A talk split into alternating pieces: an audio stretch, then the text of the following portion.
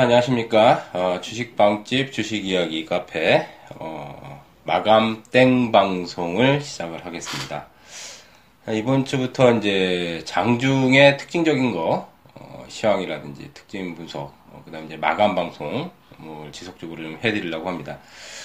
아, 코스닥 시장과 거래소 시장, 양시장 모두 어, 상승세로 또 마감을 했습니다. 어, 뭐 이번 주는 이제 가장 큰 이슈는 어, 북한발 이슈죠.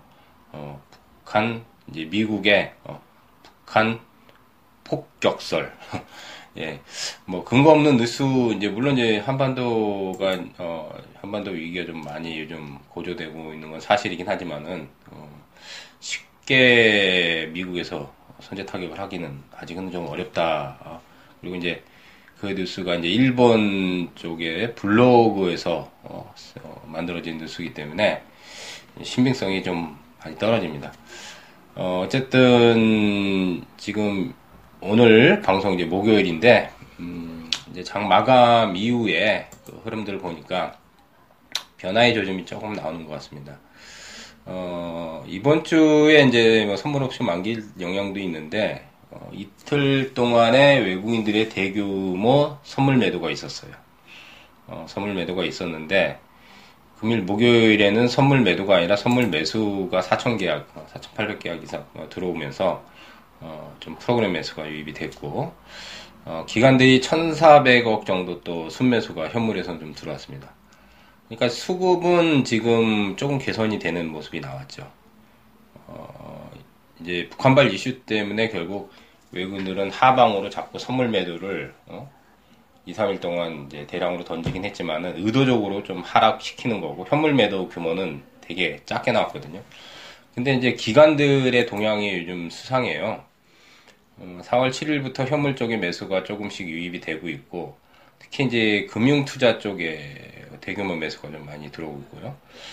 중요한 거는 작년 이후에 뭐 지금 4월 달이니까 거의 한 반년 가까이 투신권 매도가 중간중간에 매수는 있지만은 거의 대부분 포지션 자체가 뭐 한 80% 이상은 매도는데 뭐 매수는 그렇게 크게 투신권에서 들어오진 않지만 매도 공세는 좀 많이 어 4월 중반으로 가면서 좀 줄어드는 어 사그라드는 양상이 좀 많이 나오고 있습니다. 왜냐면 투신권의 매도가 작년 이후에 보면 뭐 하루에 많이 나올 때는 막 천억 이상도 나오고 그랬거든요. 특히 이제 3월 달에 좀 대규모로 좀 많이 나왔어요. 2, 3월 달에.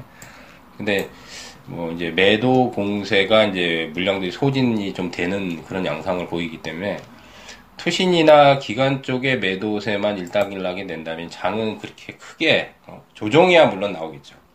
조정은 나오겠지만 뭐 그렇게 큰 조정을 받지는 않을 것 같고요. 어 이제 코스닥이 조금 이제 정체 분위기는 사실이에요. 정체 분위기인 사실이지만 음, 이번 주의 흐름 봐서는 당장은 이제 630을 돌파하지는 못할 것 같고 그러니까 지금 이제 박스권에 좀 갇혀 있는 어, 상황입니다. 그러니까 정확하게 이제 6, 어, 7월 4일 날 장중 고점이 이제 633포인트인데 630 이상에서는 단기 고점이 되고 610포인트, 어, 610포인트, 어, 화요일 저점이 이제 614포인트인데 그냥 대충 그냥 610포인트 안짝에서는 지지가 되고 그래서 610에서 630 20포인트 안짝이죠. 그 안에서 좁은 박스권을 만들 확률이 상당히 높습니다.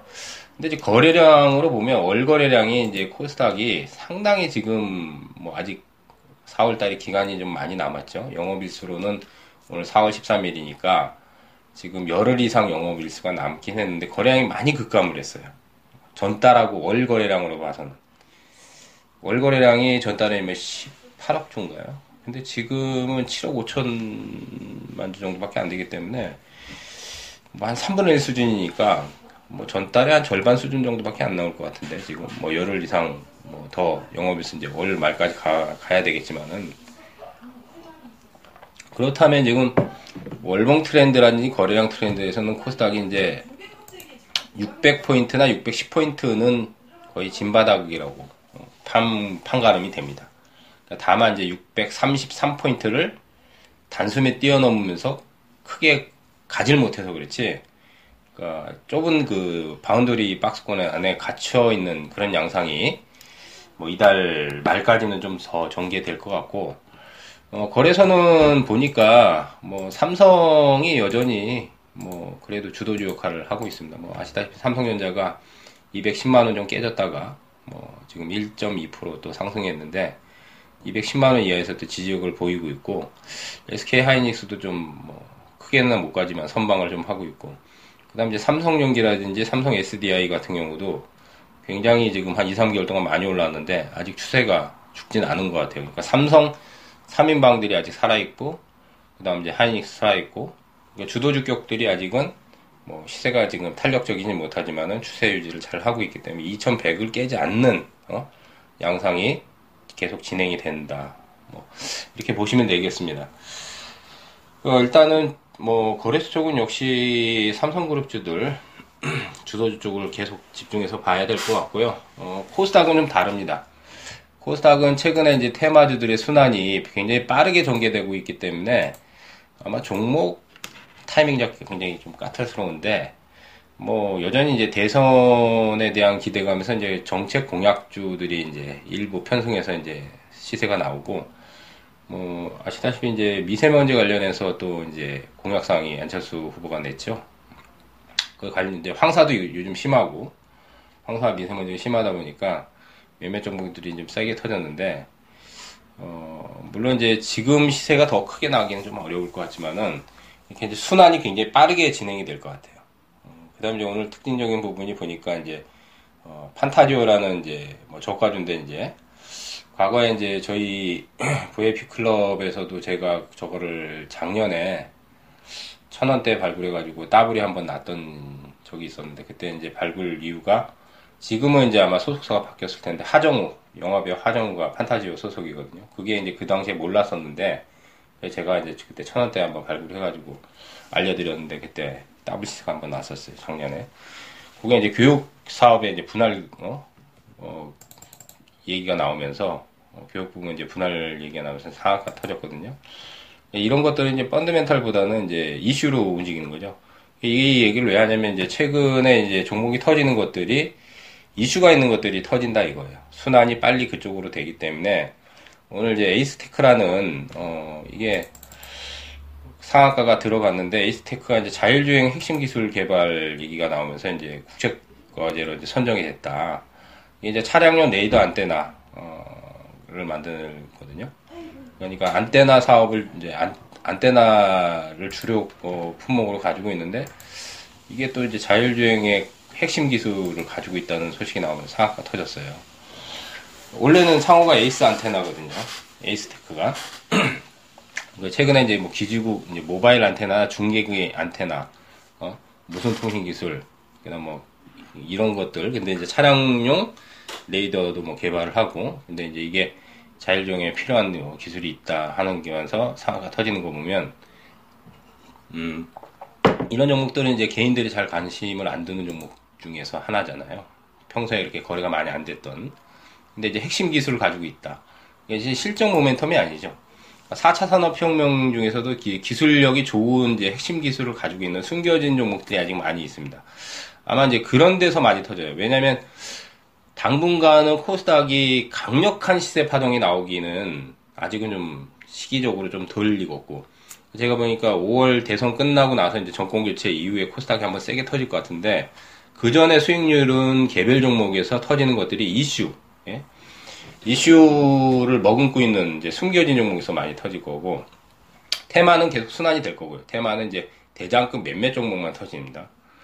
그러니까 이제 이 좁은 틀 안에서는 대형주가 가기 힘들어요. 뭐 코스닥의 대형주는 뭐 셀트리온하고 카카오하고 그다음 뭐 몇몇 이제 바이오 업체들이 이제 시총이 크죠.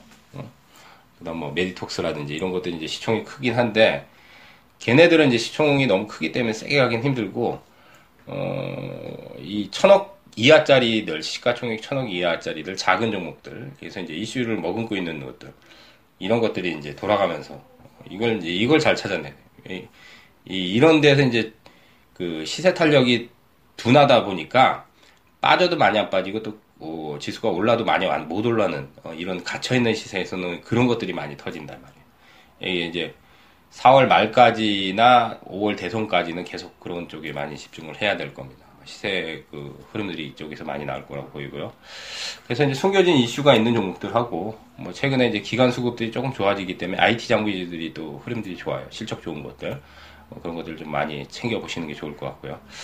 자 오늘 마감 방송 변화의 조짐을 좀 찾아보자는 뜻에서 이제 말씀드리는데 어, 변화의 조짐은 나오고 있어요.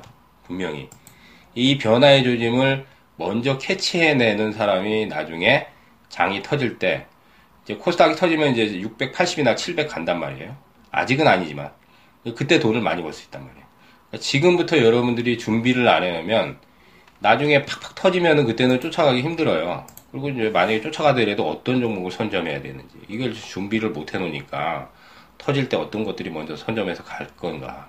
그러니까 그런 것들을 많이 공부를 해놔야 어, 제대로 시장이 터질 때 돈을 많이 벌 수 있는 거를 어, 항상 염두를 하시면서 어, 공부 공부와 준비를 많이 해놓으시는 게 필요한 시점이라고 말씀드리고요. 어, 저희 주식방집 주식 이야기 어, 마지막으로 이제 홍보 드리면 어, 저희 카페 오시는 방법 하나 말씀드리면은 저희 카페는 다음에 있습니다. 다음 어, 다음 검색어에 주식빵집만 치시면은 어, 상위에 뜹니다. 링크가 상위에 뜨니까 그 링크 타고 바로 오시면 됩니다. 어, 그리고 저희가 이제 4월 15일 내일 모레인데 내일 모레 토요일 여의도에서 어, 강연회가 있습니다. 강연회, 강연회 어, 토요일날 강연회 4월 15일 있는데 강연회도 참석하실 분들은 어, 카페 오시면은 어, 공지사항에 어, 댓글을 남겨놓으시면 되겠습니다. 자 오늘 마감 땡 방송 어, 여기서 마무리하도록 하고요. 또 다음 시간에 찾아뵙도록 하겠습니다. 청취해서 감사합니다.